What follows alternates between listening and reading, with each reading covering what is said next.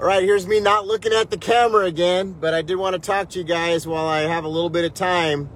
Uh, sitting here in traffic, a little bit of time, so I thought it'd be a good time to just share. Uh, so I just got out of a Holy Spirit filled, powerful leadership meeting with some very key players in our nation. And I will tell you, the glory and the presence of God fell. And um, some of these people will be on my show soon, so we'll get to hear from them. But I was asked not to video or take pictures with anybody at the meeting, uh, which I can understand. You know, it's kind of weird to walk around and take pictures with people sometimes. You know, it's like, hey, can I get a picture with you? You know, it's just a uncomfortable thing unless it just organically happens.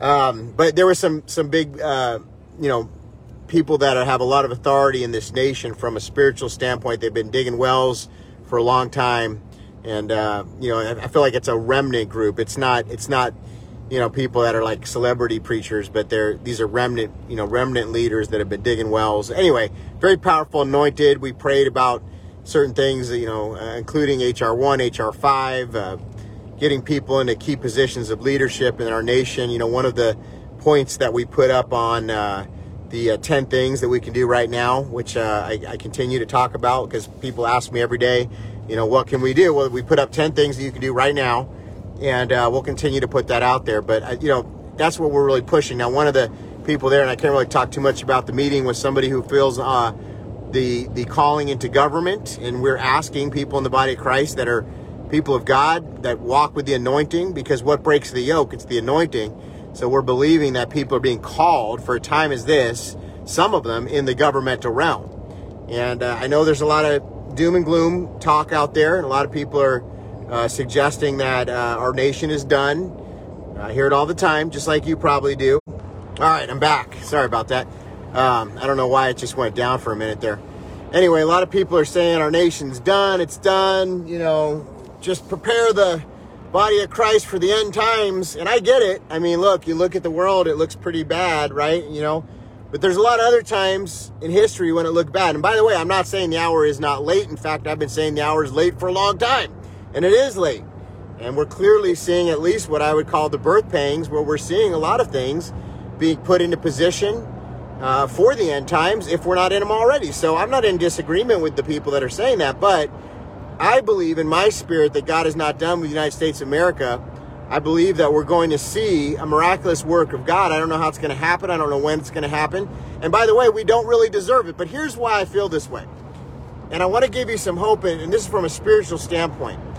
I think we need to repent. I'm all about it. All about repentance. In fact, that is the recipe for revival. If you look at 7 Chronicles 7:14, it's very clear what you got to do to get revival. There needs to be repentance. So we all need to be preaching and talking about repentance. We need to understand what true repentance is. We need to turn away from sin and unrighteousness. We've embraced it as a church. And uh, and here's the thing. So these leaders and I were talking about. I want to just I, I, say this. This is what I would agree on. Um, is is that and you know I agree on many things, but one of the things that we talked about is is that we've been trying to unify with the corporate church. Here's a word We've been trying to unify with the corporate church. And unfortunately, and I'm not talking about the corporate body because that's a little bit different. I'm talking about churches that are literally like a corporation. I'm talking about churches that really aren't filled with the Holy Spirit. And again, those of you that have been following me for a while, you know I'm not a church basher. I'm not out here bashing pastors and churches and the body. I'm not always talking negative. I'm not a heresy hunter. But I do believe in this hour we need to speak very frankly and very real and there is an element, a large element, a large section of the American quote unquote church that really is not operating as the body of Christ. They're they're they're allowing leaven, they're allowing sin, they're allowing compromise, and so the remnant body of, tr- of Christ honestly can't really align with that. And it's it's a, it's a, it's upsetting. It's it's sad. It's disturbing. I wish it wasn't the case. I, I wish that uh, you know we there wasn't this element of of a a church that's willing to compromise in our nation. It makes me think of what the book of Revelation says, uh, you know, but there clearly is. There, there's a compromised church. And, uh, and so unfortunately, you know, we cannot align with that, that particular group as the remnant body of Christ because there's leaven and there's compromise. And so I really feel like that, you know, and I, I know a lot of you have been sharing this with words and different things that you've been saying to me but there is a separation of the wheat, you know, versus the chaff. There's a separation of the sheep versus the goats, and and we're we're witnessing that. So it's a good thing and it's a bad thing. I mean, of course, it's disappointing that there's a lukewarm church out there that's that's unfortunately willing to allow the sin, the compromise. We're seeing denominations getting into this. We're seeing, you know, them saying, "Hey, we're gonna teach critical race theory. We're gonna teach, uh, you know, the LGBTQ and all this stuff." And it's just like, what? Like, how can they be reading the same Bible? They're not. I mean, if they are, they're leaving large portions of teaching and sound doctrine out. But this is unfortunately very real and it's happening. And so we need to address it head on and say, yes, it's happening. But here's the good news is that the remnant church are also able to connect now because we can see who are willing to stand. The Gideon's 300 or the 300 the group of people that are willing to stand for the entirety of the Word of God, that are willing to stand for righteousness. And that's where the anointing my friends. That's where the anointing in the United States lays right now. It lies with the remnant church. And, and so it goes back to what we're doing in contending for our nation when people are saying the United States is done. Well, why would we decree and declare the United States is done? Why would we speak that out of our mouth when the Bible says life and death are in the power of the tongue? Do we not realize the authority and the anointing that the church has? Because if we are the remnant church and if we are walking in purity and holiness and righteousness, that does not mean that we are without sin but that means that we are willing to consecrate ourselves, that we're willing to uh, at least do our very best as a human being to stand for righteousness and to try to live in holiness. If we're doing that, then the demons even know that because I'll give you an example in the scripture where the where the where it says, "I know Peter, I know Paul, but who are you?" Why did the demons know Peter and Paul? Well, I'll tell you why they knew Peter and Paul because Peter and Paul were walking in the anointing and they were walking in the fullness of what God had for their calling and they were not allowing leaven and they were walking in the authority of the of Jesus Christ. And so in doing so, the demons knew their name. Now that's very important because the demons know your name. If you're a remnant warrior, if you're a true person of God that's willing to stand for righteousness, that's walking this out, the full the full armor of God, the full word of God, walking in the anointing for this hour, raised for a time as this, if you're doing that, then the demons know your name. Now here's the thing. Now you wonder why you get the warfare. Well, you get the warfare because the demons know your name and they know you're a mover and a shaker. You don't have to have, uh, you know, there, there could be a large church pastor that's not walking in the anointing. There could be a large mega church pastor that has no anointing other than worldly anointing. I mean, the Bible says the gifts come without repentance. So, you know, maybe he is anointed, a great speaker, very articulate. He definitely has the gifting. But if they're not walking in the in the fullness of what God has for them, and otherwise the anointing of the Holy Spirit, meaning that they're consecrated, they're they're they're they're you know not allowing areas of sin and compromise in their life. They're you know willing to stand for the full Bible. That's an authority. That's an authority. And that's very significant, saints. It's very significant because if you walk in that type of mantle and authority, it doesn't matter. You don't have to have necessarily a designated position of a, you know, you don't have to be some large church pastor, is what I'm saying. You don't need to be, you know, it, it, it doesn't matter Look who the Bible used. David. Was, was David front and center when he first was called? No. What was he doing? He was back there. You know, no one even saw him there. He was like the most humble in the beginning, right? But but God chose David. He had a calling. He was walking in the anointing. The, the calling was on his life, the anointing. So that's what I'm saying is, is that you don't have to be the front and center, the megachurch pastor. In fact, I think it's the exact opposite. Not that there won't be some megachurch pastors. And again, I'm not against megachurches as long as they're doing it right. But what I am against is the corporate church. And again, that doesn't mean the corporate body. I'm talking about the corporation where they've allowed so much corporate corporate entity, corporation, CEO, all this nonsense and walking away from the anointing and the authority because it's a business. Now I know there has to be an element of business type of things if you're running a big church or whatnot. I'm not saying that you can't have administrators and you know different positions, secretary, all that. I get it, okay?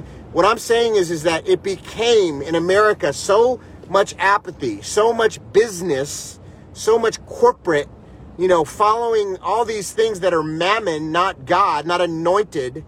And you have to wonder, do the demons know their name? Do the demons know their name? When they walk in the room, is there an authority? Because are they really equipped and are they really walking in the fullness? So this is very important. This is a very important word. And I say that because this is the key. You want to, you know, and the Lord is, is giving us a, a, an understanding here in the prophetic, really, if you will, but an understanding from kingdom dynamics is, is that if we walk in the fullness, it means we get back to teaching about the blood, the cross, repentance, the entirety of the Word of God. We're willing to stand for righteousness. We don't allow leaven. We don't allow compromise. We're not, you know, trying to be socially relevant or celebrity pastor or corporation or all this stuff. And again, I'm not against, you know, corporations. You know, I think you understand what I'm saying. But we can't be like, you know, we got to be allowing the Holy Spirit to move. We can't be quenching the Spirit. The demons need to know our name. How does that happen? That happens in walking out the fullness of your calling. That happens in being authentic. That happens in being true. That happens in being real. As a, as a true follower of Jesus Christ who has a healthy fear of the Lord. That doesn't mean like I'm scared of God, but it does in a way, but it would more, it's a healthy fear. In other words, it's a reverence of his holiness. He's holy. He's worthy of praise. He's worthy of honor. He's worthy of glory. So there's a holiness that I think we've made God, we, we put him into a box in many ways. And that's important because then it makes you understand why people feel like we can't have miracles, we can't have signs and wonders, we can't have, you know, America's done. It's it. We got to just surrender. Well, they don't understand the authority. So it goes back to the authority. If, if we believe what we read in the scripture, which is the ultimate truth, and that Jesus is the word of God is living, right? If we believe that, then we have to believe what it says. And if we believe what it says and we're walking in that, then yes, we're going to see miracles, signs, wonders, and we're going to see, uh, you know, the Lord respond to the prayers of the righteous, fasting, prayer, all the things, the tools that we have in our toolbox as kingdom people. And I know there's some people that don't believe the gifts are for today, and I get it, and I have some friends that even believe that. But you know, as I read the scripture, and I and I and I read it, you know, exactly verbatim as it says, it, it's hard for me. I have to get that in a second, guys it's hard for me to make that that that uh, that proclamation that some pastors make that the gifts are not for today. Because why did they go away? Why, and why does Acts chapter two happen? And why does the scripture say that we're going to be able to do what Jesus did and more? So that that would be contradictory to that scripture. Because if the scriptures Jesus did miracle signs and wonders, and the scripture blatantly says that we're going to be able to do what Jesus was able to do in his ministry and more. So listen, there's going to be negativity around you. There's going to be people that tell you you can't. There's going to be a lot of all that. We have to really shut that out right now and understand who we are in identity in Christ. Who are we? Why are we here? What is our purpose? What has God called us to do? Did he make a mistake? No. You know, did he tell us that we have authority to pray? Yes. You know, how how does how shall we pray? You know, he even answers that. Our Father who art in heaven, hallowed be thy name, thy kingdom come, thy will be done on earth as it is in heaven, and on and on, right? He gives us an example, but that doesn't mean that we have to just say that prayer. He gives us an example. But the thing is, is, is that prayer is a powerful weapon. When we pray, we believe that God is able to answer the prayers that we're praying. Otherwise, what is the point? So it has to be that connection of faith and authority and anointing, and it's the anointing that breaks the yoke of the enemy right? The anointing of the Holy Spirit that breaks the yoke of the enemy. So I'm believing, and that's why I stand on this promise of God that America will be a Nineveh instead of a Sodom and Gomorrah, that we will repent, that the righteous remnant and the prayers of the righteous are being heard. And we have to stand and believe that. So when people attack you, they tell you you're crazy. You know, the enemy wants to take away your faith, make you feel like you're defeated, and there's warfare. All that stuff is going to happen, saints. But remember your identity in Christ, who you are, why did God allow you to live in this particular time? Why did He take you from glory to glory? Why did He take you all the way to here where you are right now? Did He take you all the way here just to leave you out now? That's it. We're done. That's it. No. Did He say He's going to forsake us? Did He say He's going to leave us? No. He didn't say He was going to leave us. In fact, the very opposite. He's going to be with us even until the end of the age, which means He's with us right now. I know Peter, I know Paul, but who are you? The demons know your name. And when you walk in the room, there's a shifting and authority that takes place because there's a, the atmosphere is literally shifted because you bring in the Holy Spirit of living God, which lives in you. Remember when you invited Jesus in your heart, be your Lord and Savior, invite His Holy Spirit in? If you haven't done that, do it today. Why wait? Listen, this is so real. All this stuff is so real. It is 100% real. I know they'll try to tell you it's fake or, you know, they're trying to trust the science and all that they have the biggest holes in their story. Let me tell you, I've, I've argued it in a, in, a, in a nice way, not in a mean way, but I've, I've had these types of debates with uh, atheists and with people that are out there that don't believe in God. And I understand they are entitled to their opinion and view, as God has given us free will. I'm not attacking them as a person, but what I will say is that I find it that they would have more faith than me. because they're believing that that we just came from a big bang out of nowhere. Where did the big bang come from? Out of nowhere. That's wild. You know, how can that happen? Who who did the big bang? And, and so you know, and then you know, where did life come from? So the intricacy. Have you ever looked at somebody's brain or you know some of the things that they in the diagrams and all that? I'm, I'm sure you probably haven't seen a real brain, but you know, looked at the intricacy of the body and how it, you know the heart and the ventricles and all the different things. Think about the the the intricacy of that. And their their theory is that we came from like amoebas, and where did those come from, and who created those? And then they'll say, oh, well, it came from some star somewhere, and something crashed into the earth, and it brought water, and blah blah blah. And they have all these different stories. Okay, every one of those stories has massive holes, massive holes. Because if you think about it, where did those things come from? There always has to be some type of beginning. That's just common sense. So we can crush every one of their narratives and every one of their stories with real common sense, real you know, just matter of fact facts.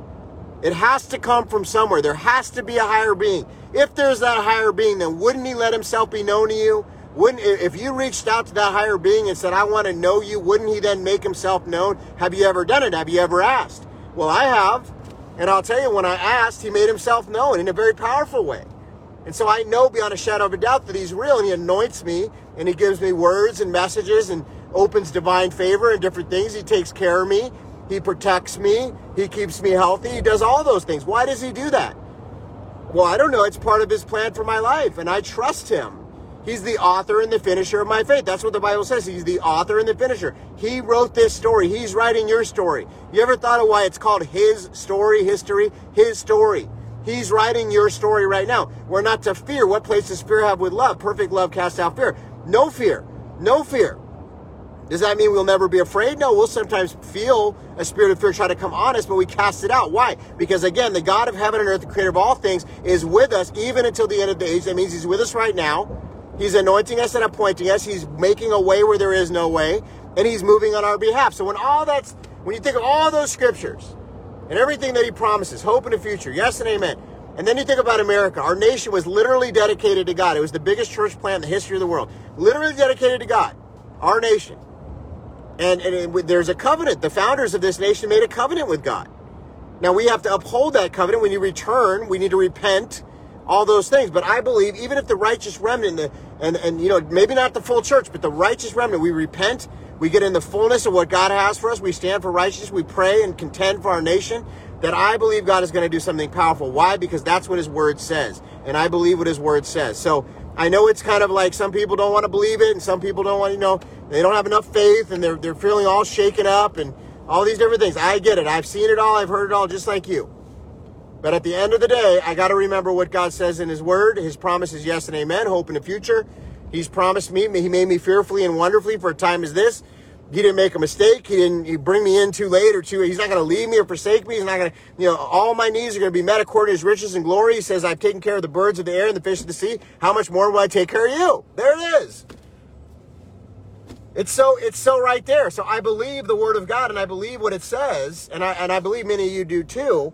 And so if we stand on all those promises every single day and we wake up and we praise him not only for what he's done, but what if we, what he's about to do then think about what he's about to do. And so today we felt the presence of God with the leaders that came together. There was an anointing, it was powerful. Uh, you know, we are just humble servants of the Lord. We are nobody, nameless and faceless before him. Although it was nice to see certain people there, but I will tell you that I, I hope there's more meetings like this happening all around the country with churches, with people that are just getting together and contending and praying and seeking the Lord and getting on your faces before the Lord and crying out to Him for our country. This is what we need. This is what we need. I believe if we do this all over, prayer meetings, church, if you have a church that you go to, get together, pray, get on your faces before the Lord. You have a home group, get on your faces before the Lord and just cry out for our nation. Ask the Holy Spirit to come and meet you in that meeting. Invite him into that meeting and ask him and then say, Lord, guide us how we shall pray for our country right now. How, you know, what, what can we pray for? How can we contend? And how can we have the faith? Because it spreads. It spreads. The minute you get you catch the fire, then you're out there and you're telling somebody else about what God's doing, telling somebody else about what He's speaking to you. What happens? That lights the fire in them. They go out there, they start talking about what happened to them. You know, that's what happens.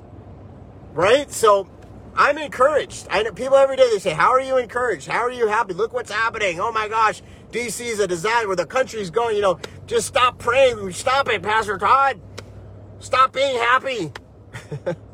stop, stop praying for America. Just tell everybody about the end times. It's here.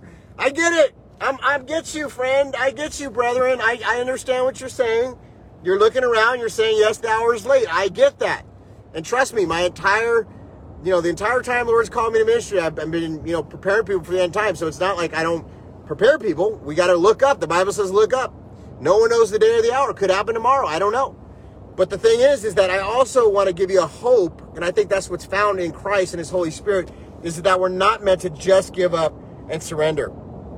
We don't need to just give up and surrender because at the same time, God is moving on our behalf. He does respond to the prayers of the righteous. And uh, I'm not ready to just throw in the towel. And I know I say this every day and I sound like a broken record, but that's because I, I read your mail and I read what people send me and I, I read as much as I can. And, and I think I read almost everything. And a lot of people are very, very fearful right now. And I would just encourage you and implore you again, this is not a reprimand. So I'm not reprimanding you, but come out from those people. Come out from those who don't understand to find strength in the Lord that are part of the corporate, the corporation the corporation church. We, we cannot align with them at this point unless they come back in alignment with the Holy Spirit. They're dead. There's no anointing. It could be a big building. It could be somebody who's a really great speaker and they're really encouraging, motivating, and they got all these cool clothes and they wear skinny jeans and all this great stuff. They're handsome or good looking or whatever and, you know, really appealing and whatever. And you think, oh, that's so awesome. But there's no anointing. There's no, what's different? What sets you apart? What sets you apart is you are anointed and appointed of the living God. Guys, I got to go. My phone's blowing up. All right. I hope this encouraged somebody out there today. We love you guys. We bless you. I'll talk to you later.